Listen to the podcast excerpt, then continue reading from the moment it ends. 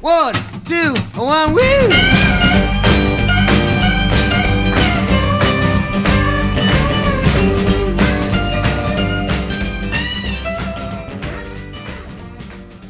All right, welcome to episode one of the Small Truck Campers podcast. So excited. This is great. I am ecstatic to be hosting and getting this podcast going. Uh, recently, about three weeks ago, I was just coming across on Instagram. I had a good conversation with somebody, and I just got to thinking like, there's so much more than just what the Instagram can show. There's so much more behind the scenes uh, for the you know what's going on in the camping community. There's just so much out there. Uh, through the account, I've been able to to connect with inspirational, you know, athletes from pro mountain bikers to pro surfers to pro snowboarders, ultra marathon runners, um, and then you got your you know your your backyard builders, your your artists that are just pumping out these really incredible campers. There's so many stories there that I feel like we just want to share. Um, this community, as it's growing, I'm realizing there's so many ideas out there. There's so many new products. There's just so much to talk about. Instagram is great, but I can only capture so much with a with a few pictures, a caption, and some comments. Um, this kind of seemed like the next evolutionary step to get the podcast, uh, to get the account, and to get to the, the community just growing further, and hopefully reach more people, and just continue sharing those ideas, and essentially just building out the community. It's really cool to see so many people enthused by this concept of small truck campers. Um, for me, it's always kind of been more of a mindset than actually physically having a small truck camper. Right now, I actually don't even have a camper. I'm looking for something new for my truck. But it's that mindset of just, you know, I don't want the flashy, big eagle cap camper thing. Oh, we don't need that. You know, I don't want an RV pusher. Um, it's kind of this like intersection of like how can I do it myself? Do I need to restore something? Do I need to look on Craigslist for a while and find a deal? It's kind of that culture, um, and also intersects, you know, the lifestyle of outdoor activities, action sports, traveling, exploring new places. Obviously, Mexico, Canada, um, just kind of that concept. Everything that revolves around that concept is kind of what I want to keep tapping into and then keep developing and, and I think like I said the podcast will be a really great way to do that. I'm I'm pretty excited to be launching it with y'all. So after some research, some YouTube videos, I think this is our this is our first attempt, but um you know, I just did some reaching out on the Instagram to some people and said, "Hey, you know, I'm interested in in starting a podcast. Would you be uh, available to chat?" Would you be available available to come on for an interview? And so far, everyone's been super enthusiastic about it. So I think, I think on one hand, you know, I have a smaller, I have a smaller voice, um, but then linking up with these other people that that also may not have as big of a voice, these new camper manufacturers, sharing their side of the story, sharing what they're doing, sharing where where they're coming out of, where their heads at. That's a big part of it. Um, talking to these uh, I don't say influencers, but just inspirational people in the community that are either putting out good YouTube content, they're living the life, and just kind of you know picking their brains. I think when we talk to these people, we'll find out we all have a lot of common in terms of like not where we grew up, but like how we grew up, what we are into when we were growing up, um, and we can all kind of relate to that. And then it'll just be really cool to connect on those different levels. So I'm super excited for that whole aspect too um, talking to new manufacturers. There's all these new companies. It's like I could do a post a day on a new company every day, and I feel like it would take me months to catch up. There's so many new camping companies, camper camper manufacturer companies coming out um, that I think would it'd be cool to hear their story too, and and figure out like what did they see in the market? Why did they start? What are they trying to get at? What's their end goal? Um, and then also, I want to talk to some of the bigger companies and see where their heads at in terms of meeting the demand for making small truck campers. The demand is here. Small truck campers are here to stay.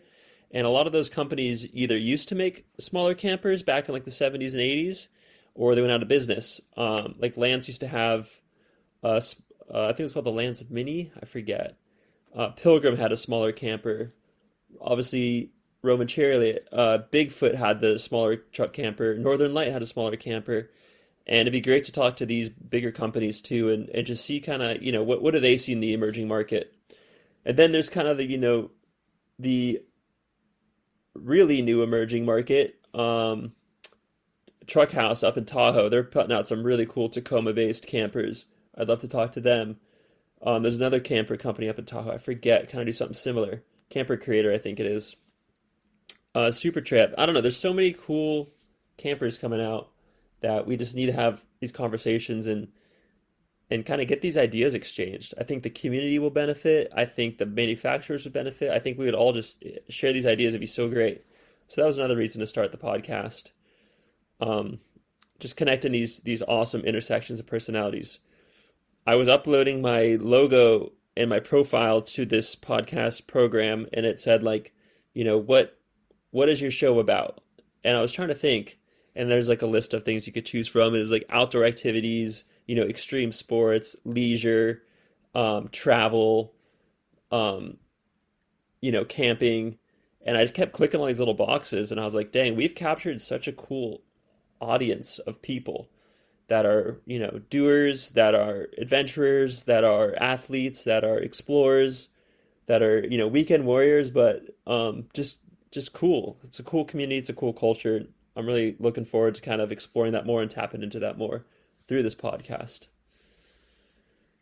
Um, i think it'd be cool to kind of talk about how it all started. So back in 2015 i was actually at a living in long beach washington. I was in the Coast Guard, stationed up at Cape Disappointment, and I ran into or I met a few local surfers, and we became friends. I grew up surfing, um, Southern California, Ventura County area, down to San Diego, and everywhere in between. Um, met these surfers up in Washington, and anyways, we started surfing around up there, and they invited me to go to this contest with them in Westport called the Coldwater Classic, not to be confused with the Coldwater Classic in Steamer Lane, Santa Cruz.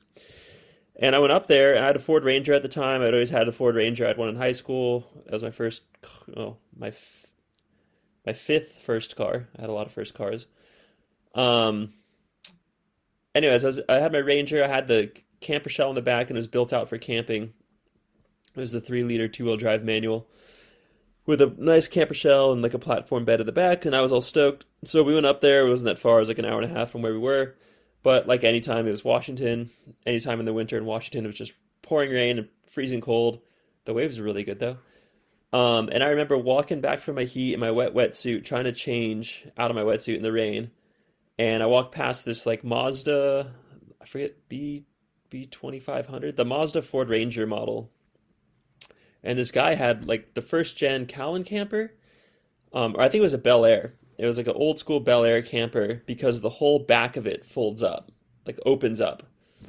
And he had this. He was in the contest too, but he had this little table set up with a little wooden stove and a bed, and he was just toasty warm and dry, and all his equipment was dry.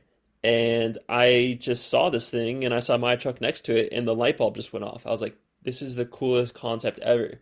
You know, a small, nimble truck paired with a sweet little shelter that is waterproof and can kind of take you anywhere. Easy to load, easy to unpack, easy to easy to go, good to go. So that kind of lit the light bulb in my little head. Um, I grew up, grown up, building Legos, and I just feel like the way the camper connected to the truck, it just reminded me of like a really good Lego creation. Um, and then after, you know, I was a little bit older, I, I was surfing a lot and camping with a tent or just wherever um, in the sand or in the bushes. And,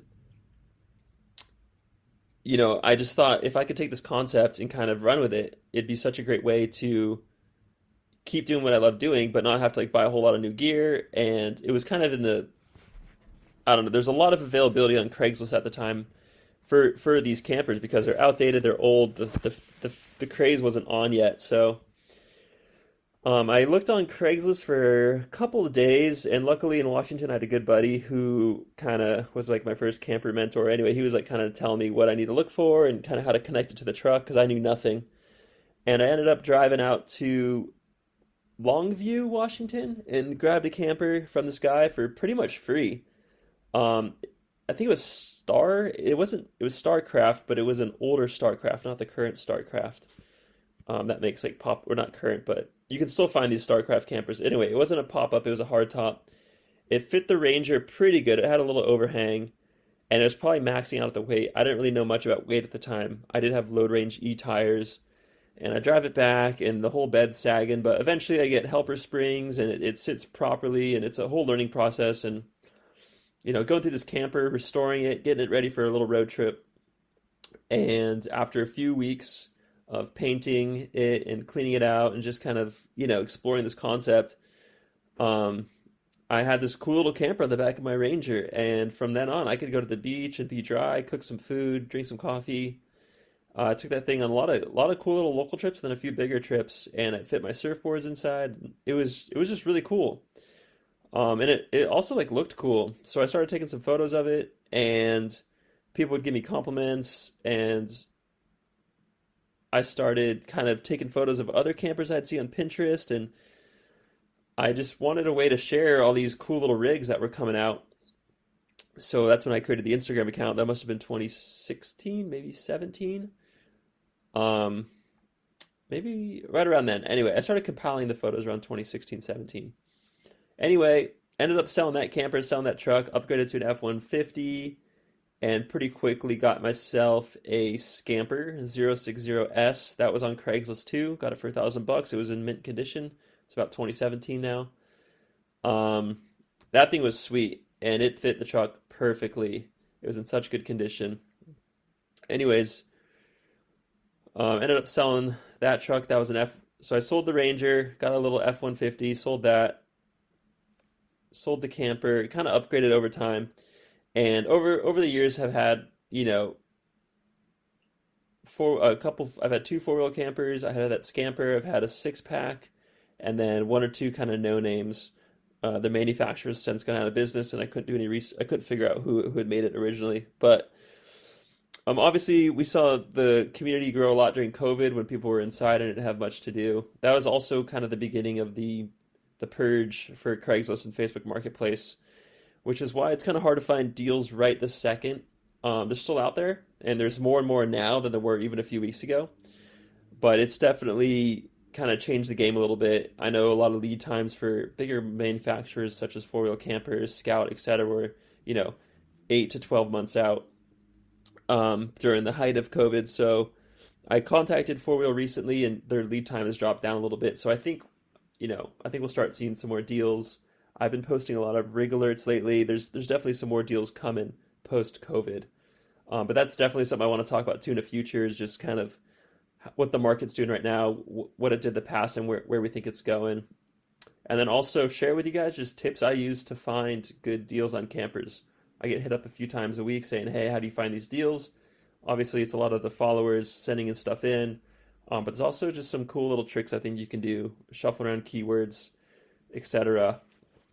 Um, for campers. So that's kind of the story of, of how it all started and some ideas for the future. It's it's been a pretty cool journey. Um, I've gotten to meet a ton of people. I've gotten to have some awesome camping experiences. I've gotten to have some awesome rigs. Um, I've gotten to learn a ton about the whole industry and, and kind of, you know, I've gutted a few rigs. I've built them back up with new appliances. So I've done the research, or I mean, I've done a little bit of research, but I feel pretty confident, comfortable talk about products that I think are good products for campers. And I do get hit up a lot of times on the Instagram, you know, with questions. Hey, I'm I'm looking into getting a camper for my Tacoma. What do you recommend? Hey, I want to get a hot water heater. What do you think is a good way to go? And it's fun to have little individual conversations, but it definitely takes a while. So um, definitely in the future, let's let's plan to have an episode where we where we answer some of those questions. You know, for kind of an intro to small truck campers for for somebody that's kind of getting into it, we can step by step talk it over. So just sharing ideas like that, it's going to be a pretty cool uh, podcast, and I'm excited for y'all to be a part of it. All right, I just realized my mic wasn't even plugged in. I got this really cool microphone thing and it wasn't even plugged into the computer. So hopefully that all sounded okay. I don't really want to re-record it again. Um, but now I got the headphones on, so I think it'll sound a lot better. but there's just a lot going on in the community, and there's a lot of cool stuff to talk about, cool ideas to share. So many intersections between lifestyle and the campers, and really just want to explore all that stuff. So, um, also, I want to just talk about, you know, we have this website going, try to kind of clarify what that's all about, introduce new products. Um, as you can see, we have some sweatshirts already already available, hats, stickers, koozies, some knickknacks. So um, just getting the word about new products and getting the word out about um, where the future is for that whole side of the brand.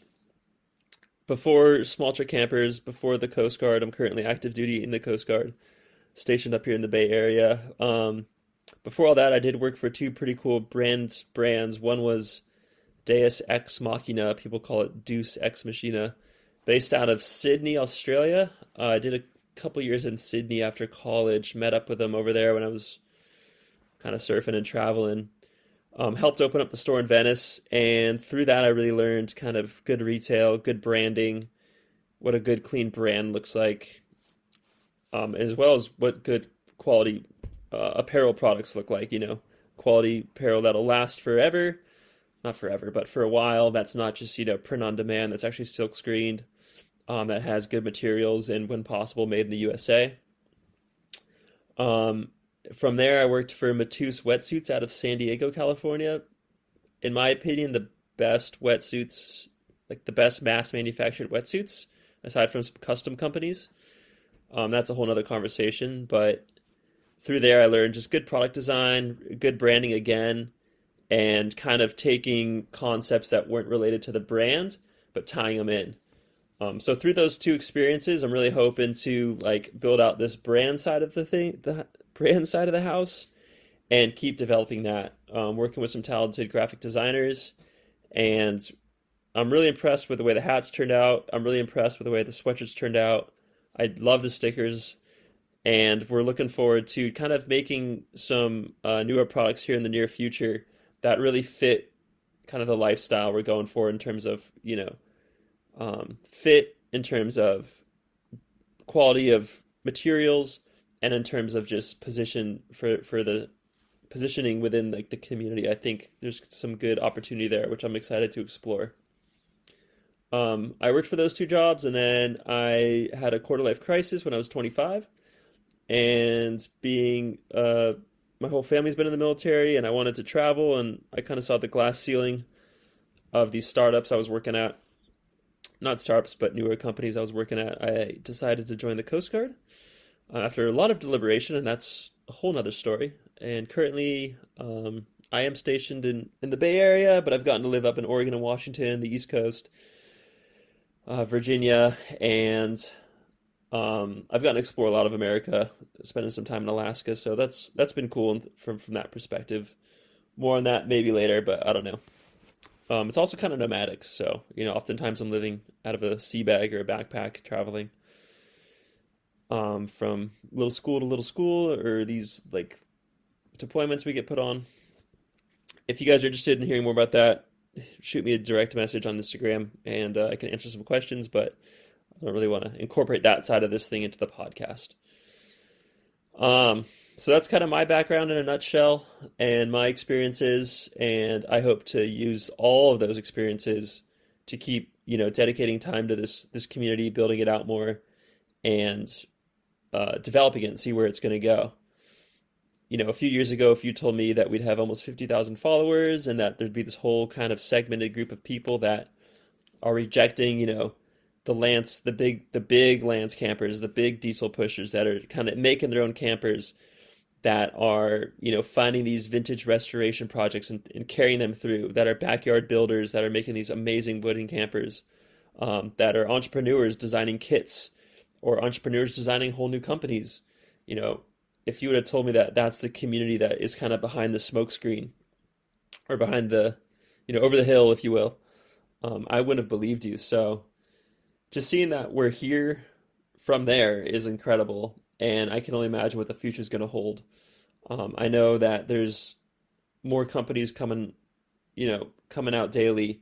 Um, there's more people making amazing rigs in their backyards than I've ever seen before, and there's just really cool stories and personalities behind the scenes that I really want to talk to and, and explore that with you guys on the podcast here. Also, um, we want to introduce products in the space that could be, you know, reviewing products or um, just talking about some game changing innovations going down in the community um, in terms of products. I think that's like a, another cool idea to explore that's difficult to explore with Instagram posts. And then open up for questions and answer questions and just kind of keep this thing rolling. Um, I've already reached out to quite a few people through the Instagram account that I've either looked up to or come across and been inspired by. And I've asked them, you know, their thoughts on coming on for for an interview, and everyone's been super down. Um, I feel like a lot of these newer companies may not have the audience or the the soapbox to stand on. Um, so hopefully, giving them more of a voice and being able to share their story and their concept will help them out a little bit in terms of brand recognition and and kind of mission statement stuff that's really hard to convey once again on Instagram or even on a website. I think being able to share those stories of you know what do these manufacturers see, what do these entrepreneurs see, what's the market gap they're trying to fill, how are they inspired by previous companies that were doing something similar that eventually went out of business. Roman Chariot, for example, my favorite, uh, making the wedge style camper uh, that went out of business sadly. Um, how are they inspired? And, you know, what do they see in the market that the there was a need for? So talking to those people and and just kind of sharing those stories is another goal of this podcast. And then also just talking to you know professional snowboarders, uh, mountain bikers, surfers, any outdoor enthusiast. Really, there's also some ultra marathon runners out there, and you know ultimately trying to talk to them and, and, and figure out what what it is that the small truck camper brings to their lifestyle and why do they choose that maybe over a van or over doing the hotel thing or tent camping I think there's going to be some cool similarities there, which I'm excited to kind of map out and explore. So that's kind of where we're at, where we're going. There's a lot more to it, and it's just going to have to be broken down episode by episode. Um, but I was excited to reach out and secure an interview for this very first podcast, so we'll have that person on shortly. Um, and I just wanted to, before we segment into that, just say thank you so much for following along. Thank you so much for you know, you have Instagram followers, but I like to look at it more as Instagram participators because I feel like every one of the people that follows this account has participated in one way or another, whether it's sending in rig alerts, sending in pictures of campers, sending in campers they saw in the wild, sending in ideas, um, getting back to me when I post my little rants about the state of the the state of the union for campers. You know, where where do we stand? Where's this thing going? What are these interest rates doing? What are what are layoffs doing to the community? Everyone's been getting back to me, and, and we've met and connected with some awesome people that have some really good insight. And you know, whether it's liking a photo or even just following us or you know, shoot me a DM, like just want to say thank you so much for for participating and building this community out. It's way bigger than I thought it ever could become, and I think we're barely scratching the surface of where it's going to go as more and more people, you know, through word of mouth, through Instagram Explore, through the podcast, hopefully, um, get their ears and eyes open to this kind of concept, I think it's just going to continue to grow. You know, the nice thing about small truck campers in is that you know when times are good, people people are going to be buying new campers, but when times aren't as good, people are going to be restoring older campers and, and kind of getting more uh, DIY not. So no matter what, this this community is going to grow. I don't really think it's a fad. I think there's fads out there. I saw a huge fad with like the cafe racer scene. I saw a huge fad with you know if you remember the rice rock, uh, not rice rocket, but like the rice. Um, what are those cars called? Like the slammed out, Fast and the Furious style cars. That was a huge fad. I remember growing up in like high school. That was kind of big. NOS. Um, but I think that through photos and through stories of people that used to travel in smaller truck campers in the 70s, 80s, 60s, um, 50s, whatever. I mean, John Steinbeck did a whole book about it, Travels with Charley in Search of America, I think it's called, where he lived out of a small truck camper. Um, and then connecting with friends, you know, parents who used to go to Panama or drive down to Mexico during the 70s and 80s, and then seeing, you know, the our current, I don't want to say our generation, but our current kind of snapshot of all ages taking advantage of what these campers can offer um, I'd really think that the it's not a, it's not a fad. It's not a trend. It's here to stay, and we're just kind of exposing it a little bit more and, and getting it more kind of solidified, a, a better flag in the ground. So, lots of good stuff coming. Lots of good stuff in the future, and, uh, and a lot of good stuff, you know, in the past. Just really good, really cool things. But yeah, in summary, just thank you guys so much for following along, for being a part of the community, for participating, for the encouragement, and for the support, whether it's through buying some products off the Etsy store or the new website we just launched, um, liking a photo, sending me a rig alert, whatever.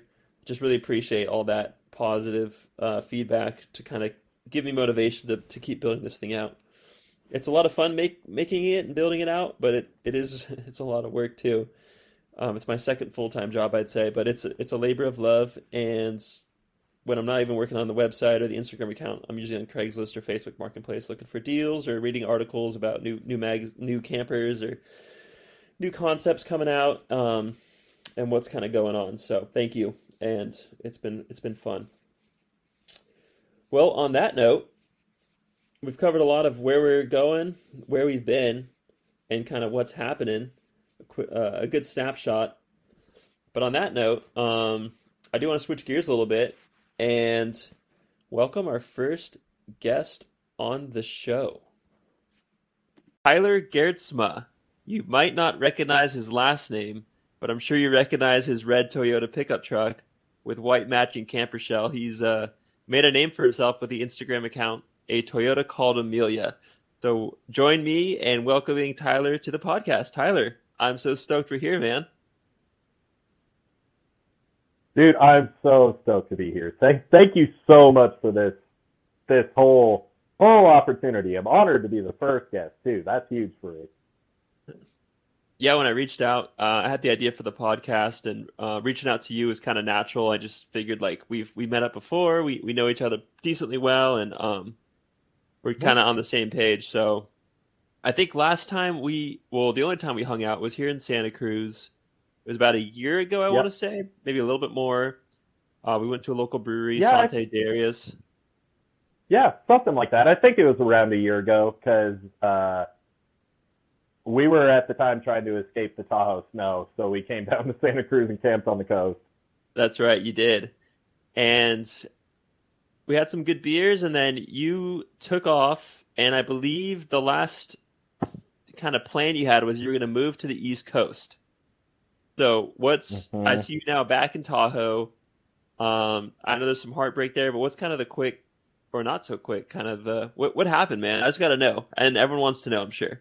Dude, oh, totally, totally. So I mean, without without getting into too much detail, it's a it's a year long story. Um, but basically, I moved out there um, to follow my then girlfriend to East Tennessee, and really within like a month, um, the whole thing went belly up.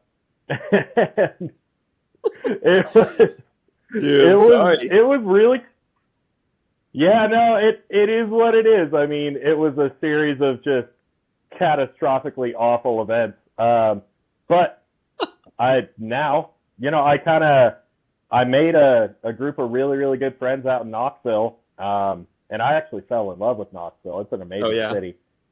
So now I have a reason to go go see the Smokies again. But yeah, it was it was quick. It it yeah yeah it was a whole thing. okay, so maybe we'll unpack a little bit more when the time's right. Um, absolutely. I think the main thing is, look, you were you were living in Tahoe last summer out of your, out of, in between the tiny house and then out of your truck. I know mm-hmm. Dometic threw you a cooler and that was mm-hmm. probably a game changer for you. And then right around that time, you did make the trek to Tennessee. It looked yeah. well, the, it looked beautiful, and I think the drive mm-hmm. went pretty decent for you, right? Like no issues with the truck. Yeah, no no issues with the truck. Um, I left. I got to East Tennessee October twentieth, I believe. Um, okay. And I had been I had been living full time out of the truck since early July. Um, gotcha. And then what I had a, a brief stint back in the, the tiny house in Tennessee, obviously, but then you know, very quickly I was just right back to living out of the truck in Knoxville. And that's Okay. when I, I started making moves towards coming back to Tahoe because as much as I like Knoxville, I I belong here here in the mountains, obviously. So Yeah. yeah, I've been basically I've been full time out of um, out of Amelia since July up until like four days ago. Okay. Yeah, and you recently moved into a house up in Truckee or South Lake? It's actually it's just west of Truckee, um, and yeah, I got a I have a room and a bathroom. Yeah. Nice. I have Nice. like I have hot water on tap. It's really weird. Yeah, I bet. Yeah. Well, you did. I mean, you did the whole. Well, uh, we can we can rewind the clock a little bit, but people kind of know you as Yeah. you know the the guy, um, that posts good reels that are pretty funny and pretty consistent, and um, like like you said, you've been going back and forth between living in your truck and kind of living in apartment life or condo life, whatever. Now it's house life. Mhm. Um, yeah. So kind of take us back a little bit. When when did you like? How's the story of you getting Amelia? Um, and you know, give us a little breakdown of Amelia, the the year, um, the engine, um, how you found her, and just kind of little upgrades or, or how she's set up for living right now. Yeah, of the backstory? absolutely, man. Absolutely. So it was well, starting with Amelia. Amelia is a 1985 Toyota pickup, um, four wheel drive, single cab, short bed, um, carbureted 22R. So I bought it at it was a complete base model, no power steering, um, manual trans, obviously manual windows, the whole thing. Um, Yeah, the good stuff. for some reason, oh yeah, for some reason was optioned with um, factory AC. Uh, It's a really oddly optioned truck, but I I found it. excuse me. Um, I found her through basically a friend of a friend in late 2017, like November of 2017 Okay, and original owner she used it as a tractor. It was she used used it to drag her horse arena. It was a ranch truck through and through. It was beat to hell. Um, but only had 64000 miles because of that. Insane. Which yeah which is absolutely wild but come to find out it had 64000 miles with a dead 22r unbeknownst Hmm. to me um, Okay, yeah, I bought it. It was running on like one cylinder ha- had full compression. The rest of them were sub 100. So it was, yeah, and I think two of them were even sub 50 psi. So it was it was dead. Somehow still ran ran great. Actually, it's kind of insane to me, but I I bought it and it had a, a wood and aluminum camper shell from the 80s already on it with a carpet Cool. kit and everything. So when I first laid eyes on it, you know, at the time I actually was driving a Jeep. I had a 97 TJ. And Okay. when I first laid eyes on the Toyota, I just, my first thought was, holy crap, that's a solid axle four wheel drive Yota that I can live in. Like the Totally. camper, it was perfect. That was my first thought. So since then, over the years, she's gotten a couple, a couple new motors because the first few were done on a college kid's budget. And uh, when you buy a cheap rebuild, you get a cheap rebuild. Really? It's, Yep. It's kind of funny how that funny how that works, actually. absolutely. Free is the most expensive, and cheap is pretty expensive too. yes. Oh yes. So over the years, she got she's had I think I think we're on block number three or block number four. Okay, I, I honestly cannot like go back to either way. Way too many. Yeah, Um, so there's that, and then I put she's on two inch old man leaf springs with uh, Bilstein 4600 shocks, nice. um, which are which now have about 80,000 miles on them, and they are all completely blown. so that that's kind of next on the list. Yeah. But I had a camper built for uh, built brand new by a guy in Southern California actually. Um, his shop is USA Camper Shell, and he's been cranking these wood and aluminum campers out since the 80s. So he knew exactly what he was looking at, and he basically recreated the original camper, um, just modern. So I have Wow. full interior lights. Yeah, wild. It's insulated, um, but it's still just a camper shell. It's not like a Yeah. drop-in or anything. yeah. um, it's And I'd say it's like in terms of shells go, it's definitely more in like the the the livable side of shells. It's not like a fiberglass SnugTop or something that's you know the Yeah. same height as the cab. Um, if you guys haven't seen his Mm-hmm. Instagram account or seen the truck, it's the shell rises about twelve inches, maybe a little bit more up, and uh, yeah, it's square, something like so, that. Yeah, hmm a little bit Yep, more livable. it's uh, it's right, right. It, and I still, um, with the sleeping platform that I built, um, actually with an ex girlfriend's uncle, um, hand built it. With the way that's set up, my bed sits at wheel well height, so I could have a full size bed, and I still can't sit straight up, and it's really annoying. yeah, Let alone stand. yeah, absolutely. I think having that, like with the four wheel campers or you know any pop up camper, really having that uh, ability to stand in the camper is kind of kind of a game changer. Um, you can make Yeah. get by with the shell, but having that ability to stand up, I mean, you've gotten by with just a shell, but um, there's something to be said about being able, being able to stand up in your in your rig. I I won't lie, that's actually that's kind of everything. After Yeah. having been full time in it for so long, and you know having to change laying down, and you know not really having an interior space of any kind unless you're going to bed, um, that is, was a big motivator for me in like, okay, I think I'm done for now. Yeah, time to get some bigger walls. Yes, Um, it's it's rough. Um, but as a camping rig, just like you know, hell, even month long trips or something like that, it's totally doable. But as far as full time living, by the end, it got a little rough, admittedly. Absolutely, yeah. I I can see how that would transpire. Well, so yeah. you bought the truck in 2017.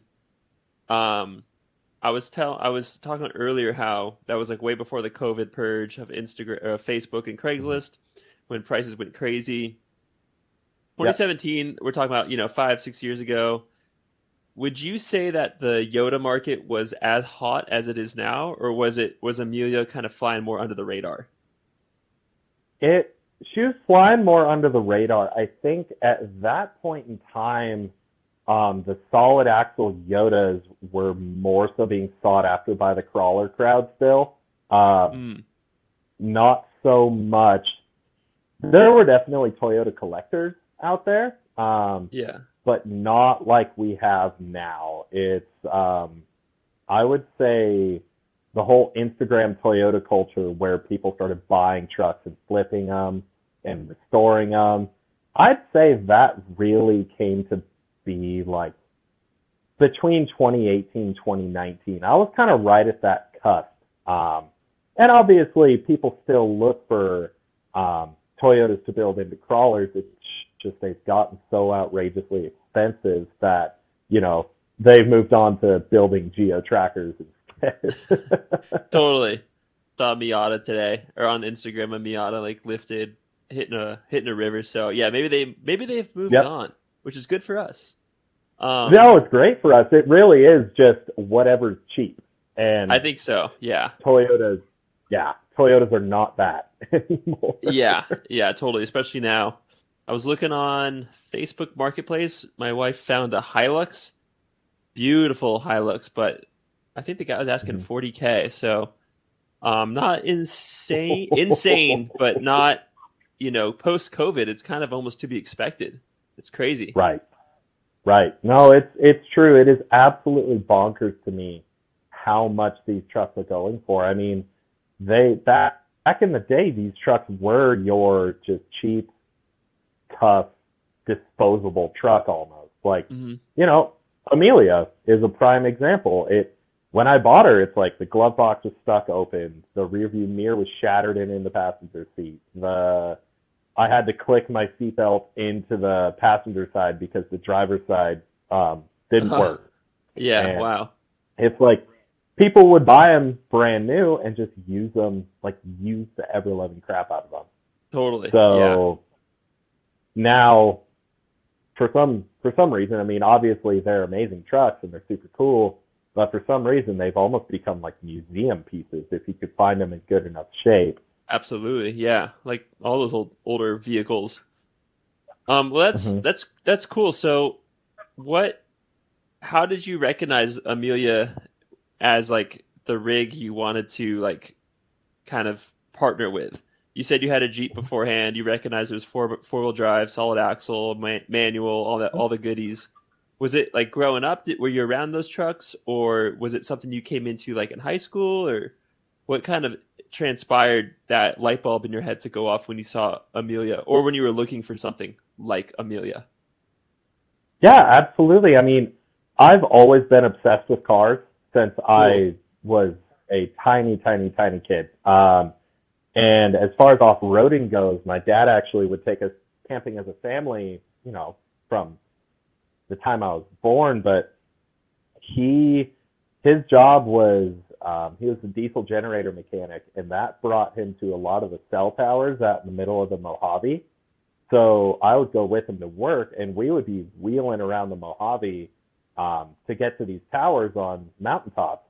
And that, I mean, I was I was six or seven when we started doing that, and that that kind of started the passion for the desert for sure, and just exploring and off roading. And as far as Toyotas go, I don't really recall the moment that I really, you know, gravitated towards old Toyotas, but as a little kid, I even, you know, like 12, 13 years old, I recognized that the solid axle Toyotas had the two vertical bars in the grill, whereas the IFS Yotas only had the one in the middle. And for some reason, even as a tiny kid, I like, I just fixated on the little things like that. And I always, always liked them. So there was, I had a Jeep at the time, and then I had a 1990 Ranger that I was daily driving.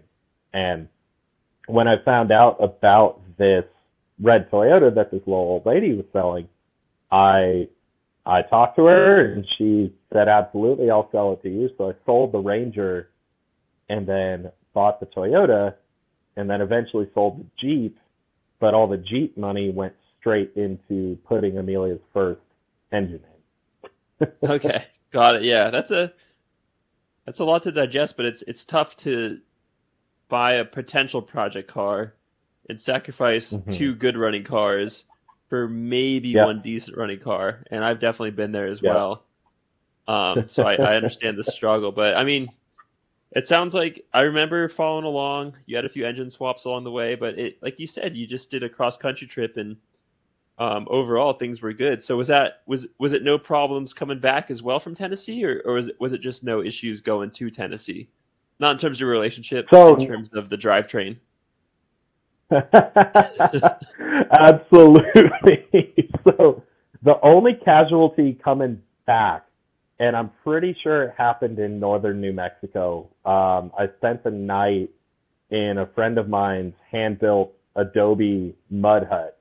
And that night Nice. it got down to, yeah, it was amazing. The mud. Um, oh, fan freaking tastic. But that night, with no wind chill, it was one, and the wind was howling. oh, So I think because of that, the front seal on my power steering pump just said goodbye. Like I'm Yeah. done. I'm done.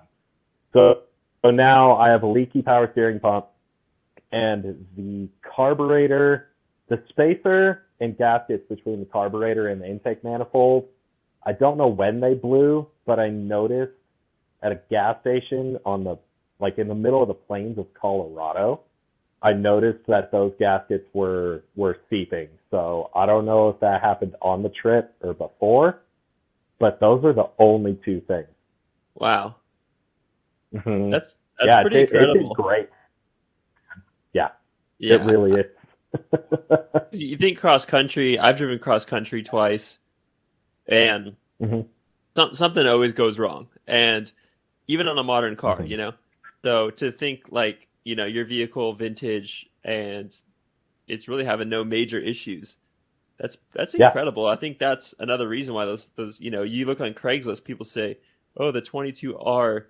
You know, this engine's bulletproof. If you know anything about these engines, well, yeah, they actually are bulletproof. They're carbureted. They're simple. Right. They just freaking go. Yep, and even when they break, they still get you home. That's Yeah. the biggest thing. They're not immune to breaking, but you can drive them broken. That's the best part. That's awesome. Yep. Yep, 100%. So, you grew up in Southern California. I forget where. Was it Mhm. Bellflower? It was Chino. Chino. Okay. Yep. Yep, in the Inland Empire. Yeah. IE off the 10, Chino. Um, hmm You grew up kind of going out to Mojave with your dad, uh, checking out Mhm. those remote cell phone uh, diesel generator towers, which is just really cool. Mojave's amazing. Yeah. Um, hmm Did you pursue kind of camping and outdoor life, you know, when you had a car? Um, and if so, I mean, what was your first car and how did you kind of use that to explore the outdoors? Totally. My my first car was actually a 1993 Ford Explorer, um, four wheel drive Eddie Bauer. It was it was baller. it was baller. But uh, all four tires were completely bald. Uh, bought it for I think seven hundred dollars, and I would I would rip around local dirt roads because Chino at the time had a lot of dairy farms still. okay. So, oh, you know, I was 16 years old, and I would just go rip down the dirt roads and pretend to be pretend to be the country boy that I wasn't. Um, but it was after that that I bought um, I bought a '84 Nissan 720 and it was it was a four wheel drive mini truck, just like Amelia. Um, and it was with that that I actually had um, like working four wheel drive and you know not bald tires. Yep. So I started ripping around the hills of like Fontana. Have you ever been out there? I haven't Fontana. No, I've been to um No, I haven't been to Fontana. Yeah, no, totally. So there there are these hills out there just in the dead middle of the Inland Empire that have a bunch of like quad trails running through them and I started to run all of those and almost rolled it a few times and it was great, but Yeah. it wasn't until I actually ended up buying a 2006 Tacoma uh two-wheel drive. The but it was a pre-runner, so it had Yeah. you know, it looked like a four-wheel drive just without the transfer case. And that's when I really started to drive into the mountains because I was capable of doing so. Um, so I started to explore the fire roads around Wrightwood pretty heavily. Oh, nice. And then, yeah, and then, you know, cruising up into Azusa Canyon and all the San Gabriel Mountains and everything. And kind of started to reignite my love for, you know, alpine mountains, really. Totally. And um 'cause my, you know, I mentioned my dad took us camping a lot as kids up in Idyllwild and Big Bear and everything, but he passed when I was 12. And, you know, at that age, it's like, well, I'm, Yeah, that's rough. you know, I can't Sorry. drive myself to the mountains. Yeah. Yeah, that, it made me who I am, to say the least. But, Yeah. uh, you know, I, I couldn't drive myself to the mountains. So it wasn't until I had that Tacoma that I really started to get back into it. Cool. Yeah, awesome. I mean, my really good friend lives down in uh Wrightwood area and um growing up in like Ventura County, I mean, there's just so much to see from like LA north, I mean, all of California, but um especially, you know, Mhm. the coast coastline territory, they have the mountainous territory and it's you can almost spend a lifetime exploring both and still find Yeah. find new spots to uh check out. Um, when, when you were kind of out there on the, in the, yeah, exactly. When you were out there in the 06 Tacoma, kind of camping a lot, did you have a spot that you consistently felt like this is my, this is like my spot? You know, I love camping at this spot. Was that? Did you have something that that like that for you, or was it always kind of just, oh, we'll see, we'll see what the weekend brings? I mean, it actually, when I had the Tacoma, I was more so just doing day trips. I wasn't really camping yet. Um, Okay. I had, there's a fire road um, just past Wrightwood that actually runs along the top of the ridge that's above the town. Um, and I, I would just go run that repeatedly. It's beautiful. It's, you know, it's easy. I was in a two wheel drive truck. So, hmm um, that road that road meant meant a lot to me. But after the Tacoma, um, when I bought my TJ, I actually that's when I started camping, and the Alabama Hills were the first on the list. Um, something this was you know really before the the overland explosion. Actually, quite a quite a long time before the overland explosion and I just loved the Alabama Hills because I went there with my dad. So hmm went and uh, that was the first place that I camped by myself since since my dad was alive was in the Alabama Hills. So that actually that's kind of the spot that started all of it. I see. Yeah, I'm sure And there's now- a lot of. The, the now the entire population goes to the Alabama yeah, Riggs and Coffee uh, Tacoma meetup, Alabama Hills edition every weekend. You're only you're only allowed in if you have a little ladder. Yeah, a witty bitty wada. That's so funny. Precisely. Well, Precisely. And if your lights uh, blink repeatedly when you're driving off road, um, maybe maybe that'll be a whole new podcast about you know crazy trends we're seeing. Oh, dude. but You Yeah. should definitely do that. Yeah, I think so. Little bitty wada. So um, you got a you- little ladder? Yeah. If you guys haven't seen that, I'll post it on my Instagram stories shortly. It's it's hilarious. It captures it perfectly. So you're out in uh, Alabama Hills, and this is like what high school? This age, was in college now. Okay, yeah, college. this was this was college age, Tyler. Yep. Okay, going out there, and then how did you kind of make the discovery of like, um, well, let me let me reverse a little bit. Lately, you've been spending a lot of time in Tahoe, and before you left to. Tennessee and came back, you spent a lot of time in Tahoe. Um, I know you're pretty dialed in there with camping, with the brewery. Um, so how did you kind of like discover Tahoe? Because from Alabama Hills to Tahoe, it's a it's a pretty big jump, about you know 6 Mhm. hours by road. Um, and yeah, it's it's a it's a it's a big discovery. So what kind of brought you up to to Tahoe? So when I graduated college, um, I actually moved in with my brother in Reno, and moving to Reno was kind of what did it. And then I got on with Nevada State Parks up on the Nevada side of Tahoe and worked for them for a season, and that was it, man. That was like that job having to go and clean backcountry restrooms along the Tahoe Rim Trail in spots that um, you know public vehicles have never once been allowed into It was just the most like life altering season of my life because that's when that's when it grabbed me. It Wow. was unbelievable. So and I haven't been able to let go since and I never want to. Yeah, no, I bet it's it's incredible up there. It's yeah, it's it's stunning. Um, Mhm. Yep. So is this around the time you were with Amelia and starting the Instagram, or kind of how did the Instagram come Mhm. about for for the for the rig? That's actually a really funny story. um, so I was I was dating a gal at the time that I bought Amelia, and two weeks later she breaks up with me. And one night, no. one night I am. Oh my god, it's hilarious to think about now. Um, but one night I was uh, quite intoxicated, quite intoxicated, and again, this is like uh, I want to say late November of 2017. Okay. Um, I drunk me said, I'm gonna make my truck an Instagram account, and I'm gonna drive it to Alaska. nice. So I did.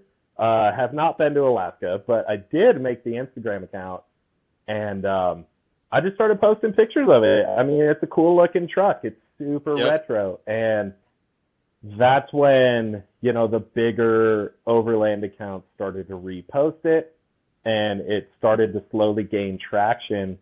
And then um, Overland Bound reached out Uh, because I I joined the I joined the club. yep. some badges on the truck. Okay. Uh oh, ten. I think ten thousand something or other. Yeah. Oh, they're gonna be disappointed that I don't know that. Um, but okay. they actually did a whole article on the truck and um, reposted it, and it was at that point I think I went from 600 followers to like 1,400, kind of in a matter of like hours. Yeah. and um, it just that was the the beginning of the snowball, I um, see. which was wild because yeah, I made the account just completely hammered.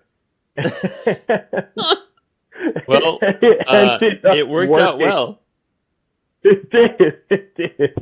Yeah. Sometimes, you know, just Oh, the way it is. I think I think that's how I came across your account was through yeah Overland Bound or something. Obviously, like a stunning Okay. truck, stunning rig, um, and that Mhm. was like you said, right when the kind of Overland explosion was like prepped and ready to go. Probably I, seventeen. yeah, I think a, a lot of it, for me at least, was just right place, right time. And Yeah. it, uh, I combine a lot of the Instagram subcultures because it's a classic Toyota, so there's that. It's yeah, completely patinaed and original, so there's that. And then, you know, the overland kind of campy side of it, there's that. The off roady side of it, there's that. And then I kind of bleed into the van life culture a little bit. Um, totally. Just because of, I think, how I have it set up. It's just a little cozy cabin. So the Yep. Pinterest crowd likes it. A hundred it's percent. it's I just mean, wild how it all worked out. It, it is, and I was I had a I was talking about a story before uh, this interview about how I was uploading information to this uh, podcast website, and it said, you know, who is your target audience, and it, it had a list of things, and it said like, you know, outdoor, adventure, leisure, travel, beach, you know, uh, food, and I Mhm. started clicking like all these things. I was like, yeah, it's outdoor. Okay, yeah, it's about travel. It's about leisure. It's about camping. It's about adventuring. It's about beach culture. It's about mountain culture. And like you said, it's like it traverses this concept of small truck campers traverses so many different subcultures. It's really like you said, it, it, it captures so many people and uh, Right. intersects them in a way in a way that not too many other industries can. And I think that's what makes It's our true. culture so unique. And um, Yep. we we get to meet these interesting people that are along those segments. So that's a that's a really good analysis of kind of, of of why you think your account grew and kind of where your account stood. But yeah, I agree. It hits the vintage Toyota crew. It hits the Toyota crew. It hits the off road crew. It hits the Pinterest crew. It hits the camping crew, and then it inspires the van life crew because you're going places you can't go in a sprinter van, um, Right. et cetera, et cetera. So that's a cool analysis. Yeah, no, absolutely. It's um and it's been a lot of fun because I've made so many friends from so many different walks of life. I think that's that's one of the biggest takeaways that I've gotten from from any of this is just like the people I've met and the connections I've made and um like prime example is sleeping in in my hippie friend's mud hut in northern New Mexico. Like how I, I'm sitting there like, how did I get here? This is Yep. the coolest thing in the world, and it's only because of my little Toyota, and Totally. I I owe everything to that truck. Oh my god. Speaking of cool nights, uh, didn't you spend a night in Foster Huntington's spot up in uh, up in Oregon on the Mhm. Columbia River. I did. I did. That was on a that was on a trip that I did in 2021 where I drove from the Mexican border to the Canadian border and back. Um, and that trip ended up being done on three out of four functioning cylinders, which is super super cool. Um, and yeah, I had I had connected with Foster Huntington, and if you don't know who that is, he is uh, kind of the originator of the van life hashtag. That's not to say he's the first guy to live in a van, but he he was just making fun of um, hashtag thug life, and his van broke down, so he said hashtag van life, and it it took off and it exploded, and now he's uh he's a movie pro- movie producer, or I don't I don't know the term for that, but he does stop motion films and he is a he's a super super cool guy and he has this crazy tree house that he actually let me stay in when I went to visit him. So that was an incredible experience. And um that whole trip just in itself was phenomenal. I saw I went up from the Mexican border up 395 through the deserts um, into southeast Oregon, into Idaho, and then shot across Washington to the Olympic Peninsula and took a ferry to Port Angeles. Um, and then I took the coast the whole way home. So, Beautiful. man, that trip was incredible. Wow, Yeah, that sounds uh that sounds super cool. I I I love it. Yeah, I Mhm. bet. What um so I want to switch gears a little bit and just talk about Totally. um a couple things here. So you recently, you know, recently being within the last year, took on Dometic. Was that like a partnership or sponsorship or how did that kind of plan out? Yeah. That um that actually came through a friend of mine, Kurt. He he owns and operates GTF Overland in Long Okay. Beach. Nice. And he he's like a like an overland retail store. Um he carries all sorts of brands and I had mentioned to him that I was looking into a fridge because I started um I went full time in Amelia still with a cooler and man that is a pain in the ass. Let Yep. me tell you. It's doable, but whew. So I reached out to him because he's he's helped me out. He's he shot me a a stove and a chair and an awning. Um, and I kind of I helped him promote his GTF Overland when he was first getting going, and then I helped him, you know, a few days building shelves for the shop and everything. So we just work really well together. Um, and I mentioned that I was looking for a fridge to him, and he hooked me up with the marketing director of Dometic, and they said, "Okay, uh, what size do you want?" I Wow. I could not I could not believe what I was seeing in that email, but it's been great. Um, that was a huge, huge game changer. Um, really, without without that, I'm not sure if I would have been able to be um, full time as long as I have been. Honestly, Yeah. Yeah, I agree. Uh, this Dometic is not a sponsor, but I have a Dometic as well, and I, I love having that 12 volt cooler fridge. It's it's incredible. Mm, It's definitely a, a game changer, like you said. Um, aside from the Dometic, and uh, I've, or in addition to the Dometic connection, obviously you've been making a bunch of reels on Instagram. Do you have any other further aspirations for the account in terms of like onboarding partners or like where you want to take it? Or like what what are you kind of thinking about with the account um, at Toyota called Amelia? so it's kind of it's shifted a bit lately. Um, Mhm, Sure. with this breakup that happened in Tennessee, I I found myself just wearing my heart on my sleeve a lot Huh. more. Like I because I moved to Tennessee and then shit just completely hit the fan almost immediately. And then when the relationship actually ended, I was like, okay, um, I'm in Tennessee and I don't really know anybody. Um, and Yep. So I just started wearing my heart on my sleeve. I, I posted a story about um, what happened, and there was just an outpouring of support. It was it was absolutely incredible the support that I got from this community. And since then, it's taken on more of a personal aspect, less less about the truck and more about it.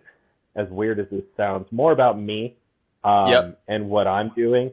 And that's not to say that won't shift back. It's just I've been going through so much and and on the road so much that like it has it has become a little bit more of a personal account. Um, and it's been doing well. I mean, I still get, you know, plenty of engagement and whatever else. It's Mhm. just for right now at this very moment, it's it's kind of taken that turn. But excuse me, cool. um, as far as the future goes, I don't I don't really even know where where I necessarily want to go with it. I do once I'm kind of back on my feet financially from moving across the country twice. Um, Yeah. I am going to be doing more merch. I have a whole a whole merch design, um, multiple merch designs actually that have never been printed, and so I'm going to be doing that. And really, I'm just looking forward to this spring when the snow starts to melt to get out there and start doing the damn thing again and just kind of posting where I go. I don't really Yep. have a plan, and I, I never really have had a plan. yeah, that's, kinda that's post totally cool. What I do, yeah, Yeah, and I think the the shift from like you know what is the truck doing to like what are you doing? I saw I see the same thing with um the down a mob guy on Instagram who was Mhm. you know mobbing, and then now he's kind of posted up at his uh, property, and it's kind of changed more to about him than like about you know the adventure his truck goes on with him in it, and I think that's totally Right. cool to to be fluid and almost more realistic than just being super like campy, camping, camping all the time, camping. You know, it's like, hey man, real life happens. It's a good reminder to to the followers that Yep. you know you don't need to be living the life every single second, every single hour.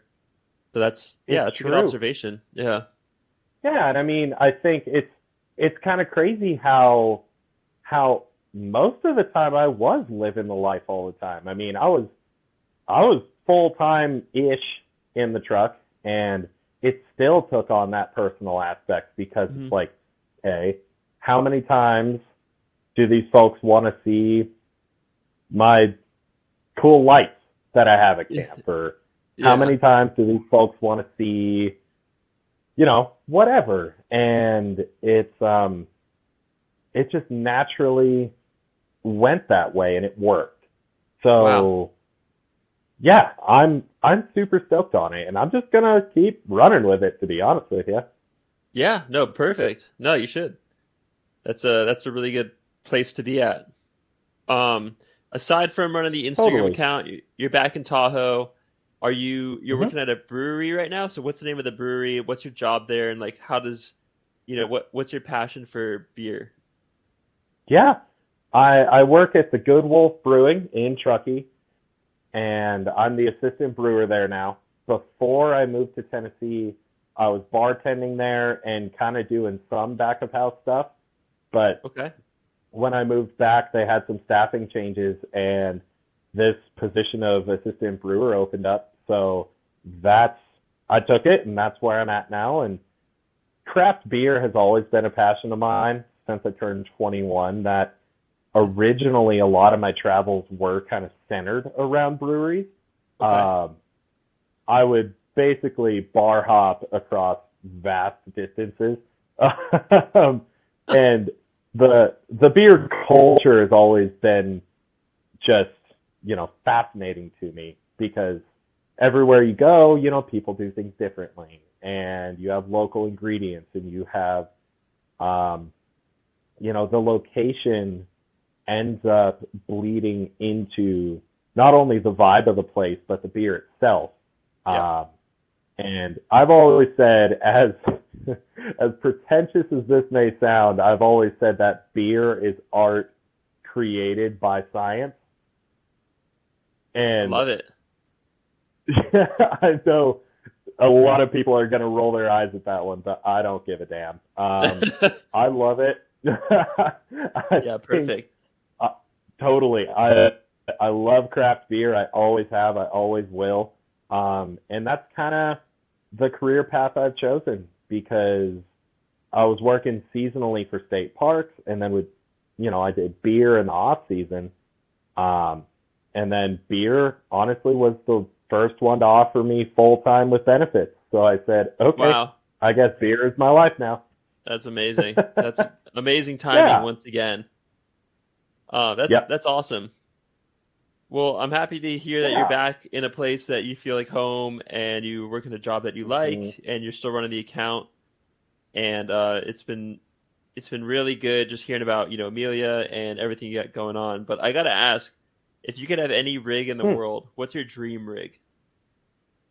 Oh, oh, that's a good one. So honestly, I would always have a solid axle Toyota. Okay. I, I really, I would always have a solid axle Toyota of some kind. But if I was shooting for the moon, Yep. oh god, I would import a diesel Troopy, a Okay. 70 series. Droopy guy. Yep, uh, with Right. with the pop top conversion, the whole thing. Um, Okay. because I would love a brand new diesel manual solid axle Toyota. Like, are are you kidding? Yeah. Doesn't get any better. Um, it's true. Yeah. it's agreed. true, man.